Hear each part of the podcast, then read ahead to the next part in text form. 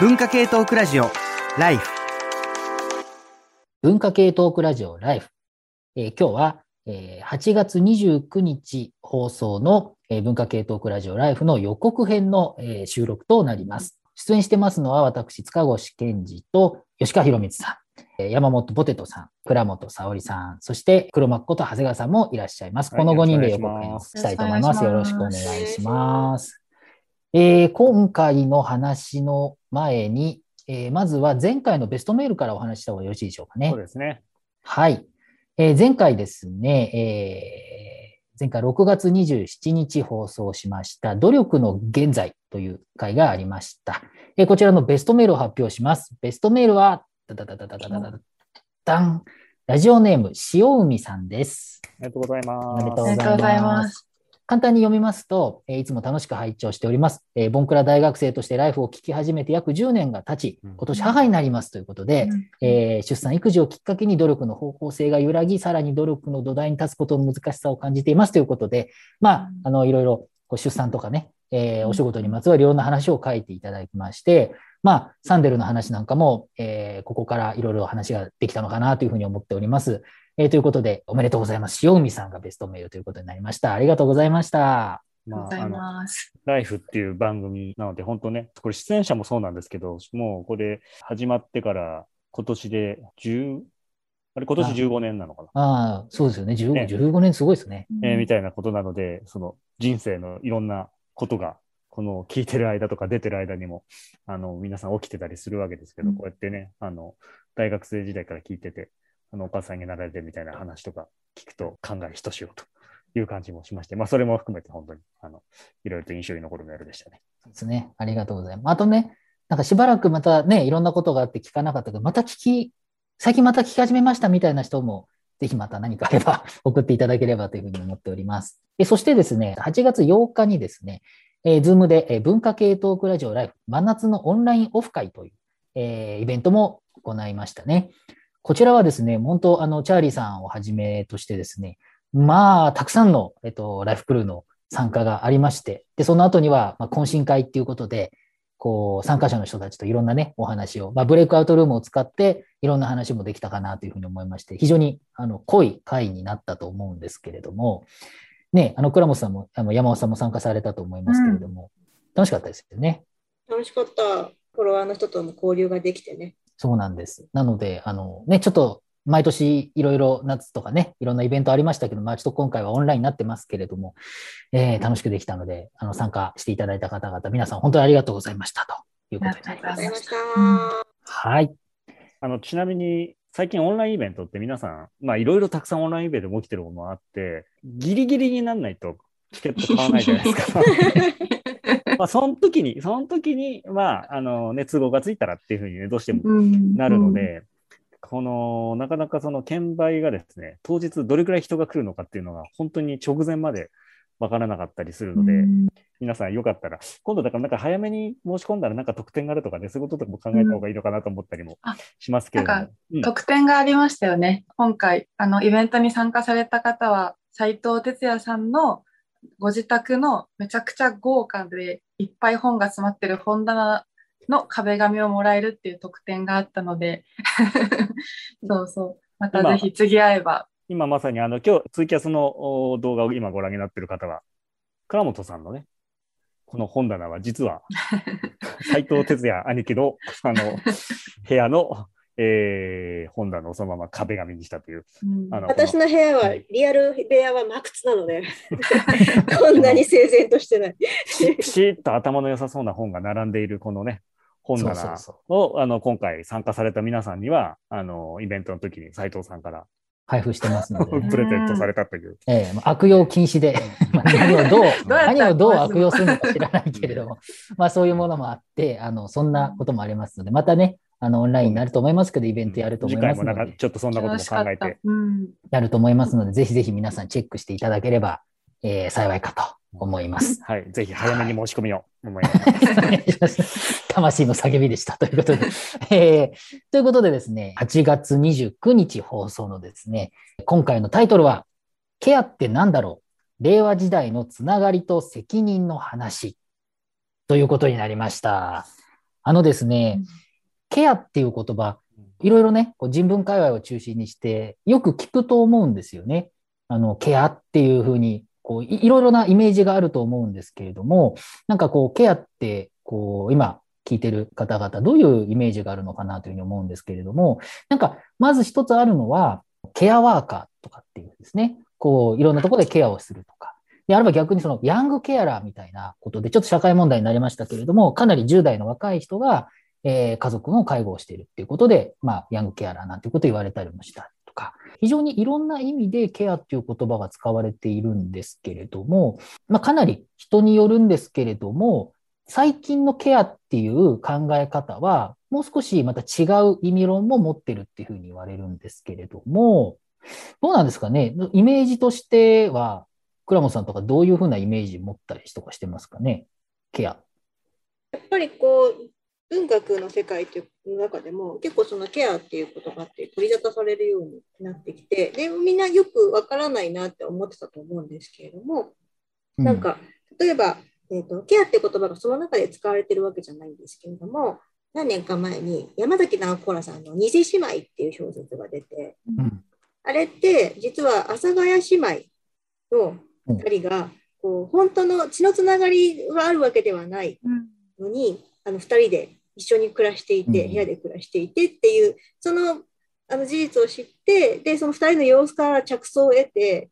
書かれた小説なんですよ。うんでその血縁関係はないけれども1人主人公はシングルマザーででその残りの2人っていうのは全然血縁の関係性がない友人同士なんだけれどもこう偽姉妹というユニットではないですけれども、こう全く血縁の関係性のない3人組が同居して一緒に生活を共にしていって、まあ、互いに関わり合いながら人生を助け合っていくっていう話なんですよね。であれってこう阿佐ヶ谷姉妹って実際にこうエッセイを出されていて「のほほん二人暮らし」っていうエッセイを書かれてるんですけども、あの中で山本さんも読まれていてここいいよねって2人言い合ったんだけれどもあの例えば恋人とか夫とかこうそういう関係性の人が一緒に部屋にいてこたつで足とかがぶつかっちゃっても別に何とも思わないじゃないですか。でもこう2人の関係性だとこう足がちょっと触れちゃったらあっていうこのなんていうか すごうん。くあの言い難いこの距離感。身内とは言えないこの距離感みたいな状態で、うん。でも一緒に生活を共にしていくことの なんか微妙な感じがすごい出ていてでこの関係性でなんかそのお互いに思いやるっていうことみたいなそういう難しいこうあの機微みたいなものが文学にも取り上げられるようになってきてなんかねそれってこの今回のこのケアっていう話にも結構つながっていくんじゃないかなっていうふうに思ったんですよね。なんかケアっていう言葉、まさにいろんな意味合いがあると思ったんですけど、いわいわゆるその介護みたいなこうんうケアっていうふうにこう思うことが、まあイメージとして多いと思うんですよね。その使われ方としてもそうなんだけれども、今倉本さんがおっしゃったのって、なんかその介護みたいなこととはちょっと違いますよね。うん。お互いがまさにケアって配慮する、配慮って意味がそう第一義的な意味なので、お互いがなんかこう、お互いを気遣い合うみたいなタイプの言葉として、今、こう、ケアって言葉が流通してきてるっていうふうに考えてもいいんですかね。うん、なんかちょっとずつあそういう意味もあるんだっていうふうに気づき始めてきたのが今なのかなと思って。で例えばこう小川公代さんっていうこのねライフにもいらっしゃったうん。こうあの文文学家の方がいらっしゃるんですけれどもこうケアの倫理とエンパワーメントっていう本を今度出されるんですよ。これは8月、えー、と30日ですね。30日発売なので、はいであのまだちょっと書店には出てないかもしれないんですけど、これ、群像で連載してる時からすごく話題になっていて、ケアっていう言葉と、あと文学作品をつなぎ合わせて、互いが関係し合うことの、その、なんていうか必要性みたいなものっていうのをその文学作品の中からこう見出していくって言えばいいんですかね。すごくこれを読んでいくと、これまでの自分の状況と作品とをこう対象化しながら確かめられるので、すごく勉強になるんじゃないかなと思いました。そうですね。その、小川公代さんですね。小川公代さん、今回、えっと、本本放送のゲストで、えー来てもらうことになっておりますので、小川さんにも本も含めてですね、まあ、ケアの話たくさん聞きたいかなというふうに思っているんですが、今おっしゃっていただいたみたいに、なんかこう、まあ、わかりやすく言うと、どっちかというと、内向きというか、こう、例えば家の中とか、なんか閉じられている中での、あの、こういう関係っていうふうに、こう、ケアと思われがちなんだけれども、実はもうもうちょっと、まあ、小川さんもそうだけれども、最近のケアってなると、もっともっとこの、それこそさっき言った阿佐ヶ谷姉妹みたいに、その、もともと他人だった人たちが一緒に共同にっていうような話だったと思うんだけれども、なんかもう少し開いていくっていう考え方がちょっと取られていて、言葉の意味も変わってきていると思うんですけれども、吉川さんにお聞きしたいんですけれども、そういう意味だと、男性、いわゆるケアと男性ってあまり結びつかないというふうに言われていたんですけれども、その辺はちょっと変わりつつあるというか、ど、どんなふうに感じていらっしゃいますか？はい。あの、さっきケアを開くっていう言葉が出ましたけど、ね、医学書院の出版物のシリーズにケアを開くってやって、まあ、その、ある意味ではケアっていうのが今、こう話題になってきて、あるある種の、なんか一種の流行のように捉える人もいるかもしれないけど、まあでもちょっと考えたら、その、狭い意味での介護や世話っていう意味でのケアであれ、あの、さっきの、あの、倉本沙織さんの話の人間の関係性の中での、まあ、配慮であれ、まあ、人間の歴史と同じぐらい古い、かなり、それこそエッセンシャルな、あの、我々の人間関係の、あの、一局面で、で、それを、が、その、これまで結構、あの、これ自覚ある人結構多いんじゃないかとは思うんですけど、特定の人とか、担い手とか、施設とか、あるいは社会的位置に、まあ、結構囲い込んできたというか、あの、まあ、押し込んできたところが、まあ、なきにしもあらずで、で、それに対するちょっと反省とか疑問っていうのが今、こう、出てきてると思うんですよね。だからそういう意味でケアっていう概念に今注目が集まるのは、ある、それなりに最もな理由があると私は思っていて、で、さっき塚越さんおっしゃった、その男同士の関係っていうのも、ひょっとしたらそれで、これまであんまりケアと男同士の関係というのは、ちょっと水と油みたいに、あの、思ってきたかもしれないけども、まあ、ちょっと考えたら、すでに男同士の関係にも、ケアという観点、視点から見た方がいいことがあるかもしれないし、あるいはあまりにもケア、その観点がこれまで少なすぎたかもしれないっていう反省が今ちょっと出てるのかなと。そこで男同士の関係に、そのケアっていう観点からスポットを当ててみようっていうな、あの動きも男性論や男性学、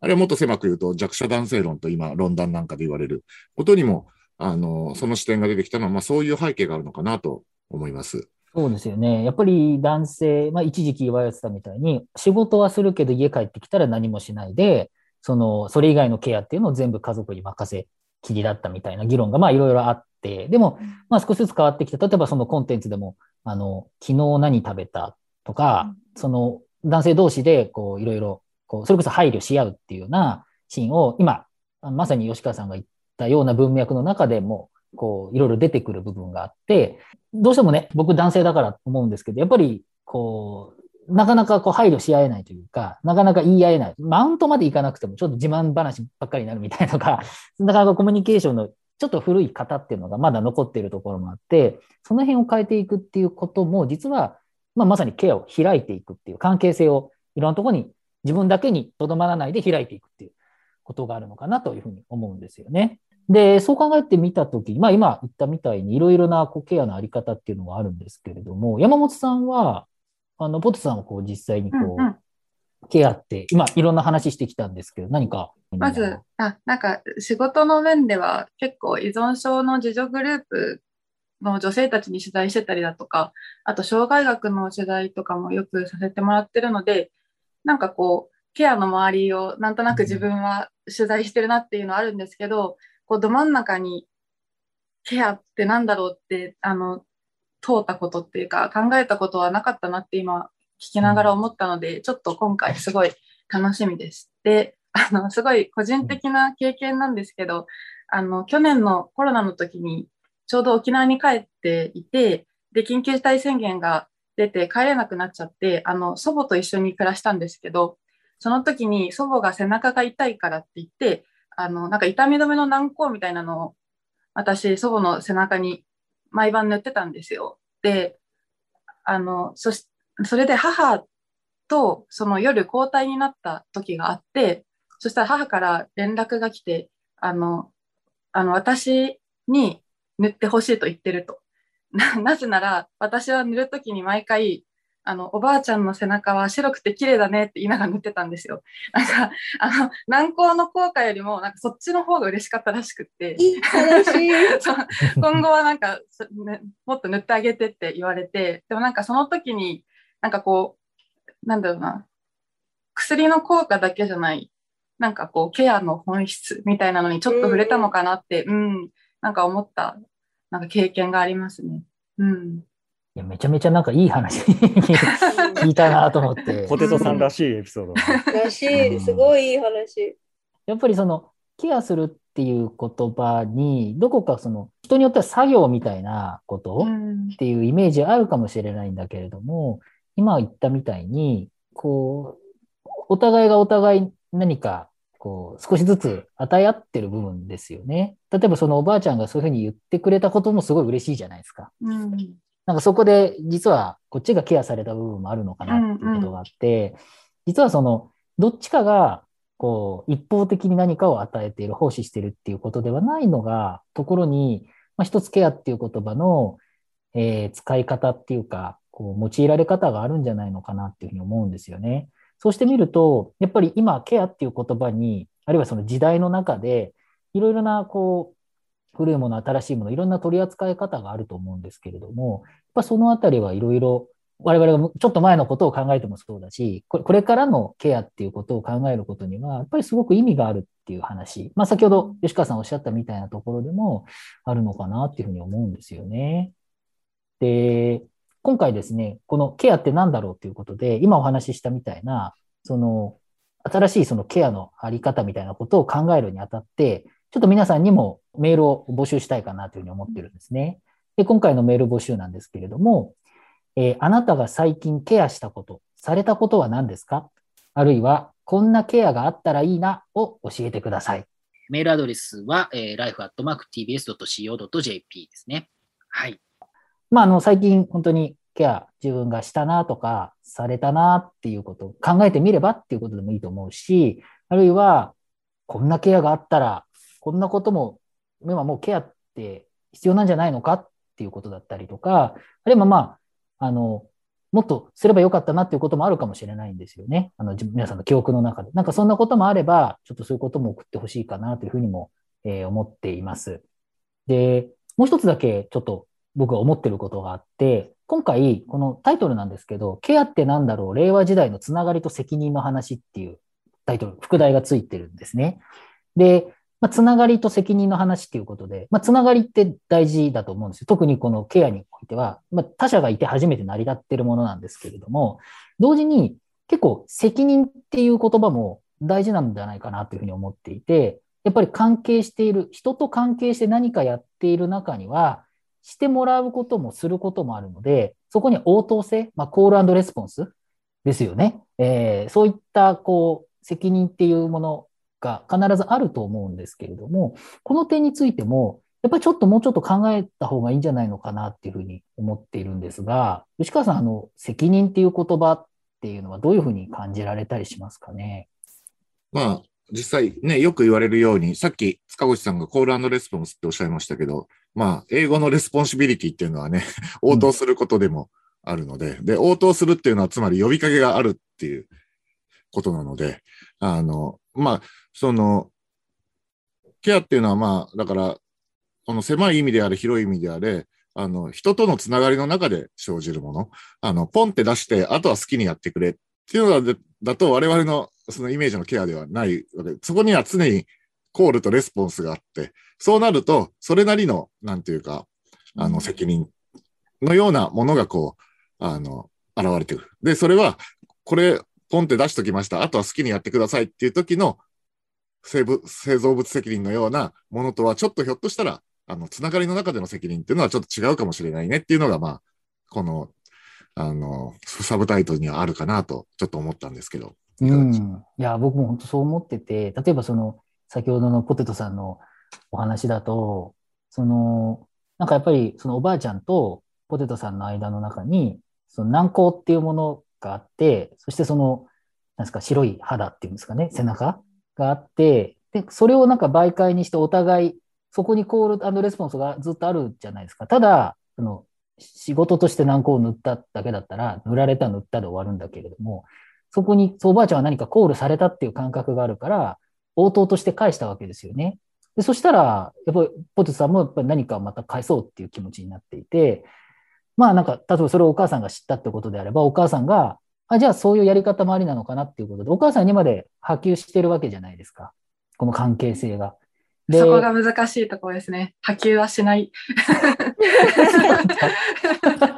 そこはそ祖母と、祖母と、あの、祖母と、ね、孫の関係と母と娘の関係はまたちょっと、この優しさの あの、無責任さが多分違うから、まさに。だから、うんそこがケアの、おあのそうですね。えっとまさにポイントで、そのつながりとか関係によって、どういう責任や無責任が生まれるかも多分変わってくるっていうところうんがあると思うんですよね。そうですね。確かにそれも非常に確かに今聞いてて重要ですね。なんか、何でもかんでもその、それこそ杓子定規的にこういうことをやったらこうが返ってきてみたいなことじゃないから、微妙なその立場とかポジションによってのやり取りによって返ってくるものも違うし、あとやっぱりその何かこう、何かをする、人が何かをするっていう時に必ずその責任が伴うと思うんだけれども、でそれもやっぱ関係性の中で決まってくるっていうことがあって、うんなんかその、こうまさに、こう、ケアすることって、お互い、まあ、まさに思いやることって、初めてそこでなんかその人に対しての、その人同士のこう責任の取り方みたいなのが生まれてくるのかなっていうふうに思うんですよね。でやっぱり今、どうしてもその SNS みたいなことでつながるっていうこともあるんだけれども、なんかもうちょっと違う文脈で、その人とつながったり応答責任性っていうものは何か考えられるんじゃないかと。まあ、それこそね、その第五の問題がいろいろ今も議論されてますけれども、まあそういったことも含めて、なんかケアっていう言葉の中から、そういった点についても、まあ本放送でね、えーそこはゆっくり考えられたらなと、まあ小川さんも、えーゲストいらっしゃるので、そういうことも議論できたらいいかなというふうにも、えー思っているんですけれども、倉本さん、どうでしょう？この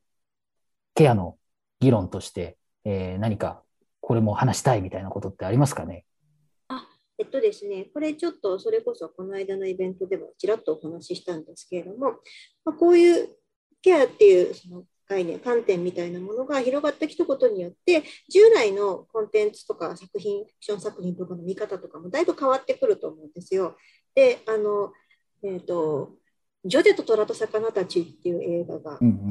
あったと思うんですけど、あれもともと田辺聖子さんの小説原作が80年代で、で、0年代に、えっ、と、井戸戸一心さんの、えーえーとしょ監督で実写化映画が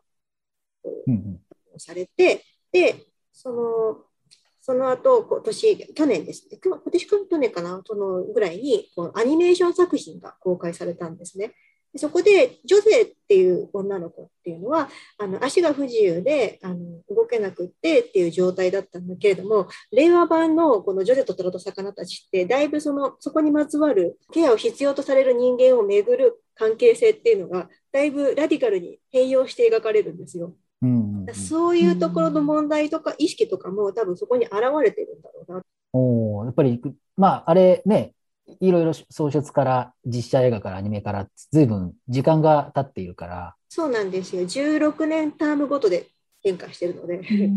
ああ、そうですね。なので、あの、ケアに関する、そいわゆるコンテンツですよね。小説とかはまさにいろんなものがあって、あるいはその少し前のものが今、こう、再解釈ができるとか、あるいはまあ、あの昔書かれて、こういうふうに読まれたけど、今読んだらまた全然違う読み方があるんだっていうようなことも考えられるだろうし、やっぱその辺のあのことも、えーちょっと放送ではいろいろな議論したいなというふうにも思っていて、ぜひぜひ。あとやっぱもう個人的に一つ思うのは、例えば最近関係的自立っていう言葉があって、リレーショナルオートノミーっていうのがあるんですけれども、やっぱり個人が一人で何でも自己決定できてるって皆さん思って、えー僕らも思って、えー活動してるんだけれども、やっぱりいろんな人たちと関係する中で、やっぱり私たち、こう何か、こう、自分の決定ってあるし、まあ、もちろんいろんなことやったこと、責任って意味で、あの自分のやったことに対する責任は大切なんだけれども、でもつながりの中で、こう人が自立していくっていう考えって、まあ、当たり前といえば当たり前なんだけれども、少し、うんもうちょっと、なんていうのかな、詳しく見ていく必要があるのかなっていうふうにも個人的には思っているので、なんかね、ケアっていう言葉って、こうなんか大事と言われてるし、そんな気もするんだけれど、まだいまいち、こう、ピンとこないというか、うん何なんだろうって思ってる人もたくさんいると思うので、えー本放送の中でですね、もうさらにさらに詰めていけたら嬉しいかな、いいんじゃないかなというふうにも思っています。長谷川さん、どうでしょあの、この小川公夫さんのね、ケアの倫理とエンパワーメントっていう本は、あの、群像という雑誌でこう連載してきてて、そのあの連載の時からすごくあの面白いなと思って読んでたんですけど、とにかくね、この本も本をさらに読みたくなる本じゃないですすか。うそうですね。あのでまあ、このケアっていうものをその、まあ、小川さん専門文学だから、その文学、いろんな文学作品の中から読み解いていくわけですけど、そのもちろん文学作品、小説もそうだし、でそれだけじゃなくて、本当にいろんなその政治学だったり、倫理学だったり、社会学だったり、あのいろんな学問分野のいろんな本も紹介されていて、それも読みたいなってすごく思うし、で実際、そのライフなんかでも話題に上がった本、まあ、さっきのその医学書院のその白石正樹さんが編集されたシリーズ、あのケアを開くの本なんかも、あのいるのは辛いよとか、うんそれは国分光一郎君の中道体の世界とか、まあ、ライフの中でもそういった何度も言及されてきたようなうん。本とかもいろいろ出てくるし、そういう中でやっぱりなんかケアっていう観点っていうのが、いろんな分野からも、なんかすごくこう、必要な視点として、あの、今、こう、注目されてるってことがよくわかるし、で、僕なんかもあの、今自分の立場がね、か変わって管理職になって、すごくね、やっぱりいわゆるビジネス書的なものとかっていうのを必要があってすごく読んでるんですよ。えー、まあ経経営学の本とかもいろいろえそういうー、の本、あの読んでて、それも面白いんだけど、やっぱ結構ね、戦争のメタファーっていうか、やっぱ戦略論とかも多いし、なんかそういうのが多くて、結構そういう本読んでると、すごくこう、結構戦闘的になるっていうか、ううんんで、なんかそれすさんでるか、くる感じもあったりとかして、で、今の社会の中でも、なんか、ケア的なものが、すごく必要だなとか、自分にとっても行き詰まりを感じるっていうか、でもこの方向でやってると、結構もう限界来てんじゃないみたいな感覚っていうのも、そういうビジネスとかそういう方のことをやればやるほど結構感じる部分もあって、なんか社会全体でも、ある種のカウンターだったり、なある種の何かこう処方箋として、ケアっていうような視点っていうのが、まあ、すごく必要になってきてるな、みたいな感じっていうのもやっぱこう読んでてもすごく思うんで、で、それを本当に皆さんのいろんな今回ね、メールのテーマが自分自身の経験とか思いみたいなものを聞くものになっているので、そういったいろんな学問的な今のある種の最前線みたいなものだったり、そういうものとみんなのこの実感とか体験みたいなものっていうのが、これさっきあの吉川さんが打ち合わせの時にもそういうことをおっしゃってて、あまさにそれってライフでやりたいと思ってることだよなって思ったんで、今回のテーマってそういう回にできそうだし、それからこの小川さんの本のように、ライフも番組聞くと、あ、あの本も読みたいとか、あの映画も見たいとか、この漫画も読みたいとかって思ったりするじゃないですか。そういう回になるとすごくいいなと思ってるので、そのきっかけになるようなメールを皆さんだから自分の体験とか、それから作品を上げてもらってもね、あのこの作品で描かれてるこういうケアみたいなこととか、そういうこともすごくいいなと思うんで、あの非常に僕も楽しみにしています。はい。ということで、あの、ぜひね、皆様にも、あの、リスナーの皆さんにも、こう、メールを、こう、送っていただければな、というふうに思います。なので、もう一度、あの、メール募集の内容をお伝えします。えーあなたが最近ケアしたこと、されたことは何ですか？あるいは、こんなケアがあったらいいな、っていうのを教えてください、というものになりますので、えーぜひメールの方をいただければというふうに思っております。メールアドレスは、えー、life.tbs.co.jp ですね。えー本放送はえー8月29日ですね、日曜日のえー深夜1時からですね、TBS ラジオで放送になりますので、えー生放送になりますので、ぜひぜひ皆様、えー聞いていただければと思います。ということで、では、えー文化系トークラジオライフ8月29日の放送、ケアってなんだろう令和時代のつながりと責任の話の予告編の、えー放送をこれにて終了にいたします。ぜひ皆様本放送も聞いてください。よろしくお願いします。あと今、あれですね、えっと、今ツイキャスでご覧のな方で、えまさまささんがコロナであの人との接触が希薄になってるからこそ、ケアという考えと行動がようになってきたかなっていうようなことをあうんの書いてくださってますけど、うんやっぱりね、なんかそのコロナ禍でっていうようなことも、このケアっていうものを、確かに。ううんん、考える一つのなんかいそうですね意味というかね、すごく切実さっていうのを感じますよね。コロナ禍だからみたいなことも多分あると思うんですよね。人の、まあそれこそ人の手が、人って会うっていうことがこんなに重要だったってことをうん感じた人も多分たくさんいるし、僕もそうだと思ったし、そういうところからケアっていうのを考えてみるのも非常に有用ですね。いいと思いますね。それから、えっと、まあ、マジックワードでしょっていう、あの、え ハイジーさんと、あの、えー、こともいて、まあ、確かになんていうか、一つこう、は流行ってるっていうかね、あの、うん。そういうこと、それも、あの、吉川さんの打ち合わせでも、そういうお話うん。されてましたけど、まあ、確かに、あの、なんていうか、何でもかんでも、あの、とりあえずケアって言っとくみたいなね。あの、まあ、バズワードってなんかそういう感じってあるかもしれないですけど、でもこれ本当今打ち合わせでもずっとその話してて、やっぱりうん。あの、ケアっていう観点、ケアっていう言葉から考えるって、やっぱすごくあの意味あるなっていうふうに、僕ら今すごく実感してるので、まあなんかちょっとそういう話をね。そうですね。あのえっと、重要な事柄っていうのは、多くの場合、マジックワードの危険と背中合わせ。大体、あの、大事なことっていうのは、一旦それを手にすると全部それに見えるっていうことがあって、うんこれが結構重要なことの、ある種の必要条件だと思うんですよね。でも、その時には、まさに、ハイジーさんおっしゃったようなマジックワードとの危険が背中合わせなので、まあそこはこう、繊細にですね、うんあの、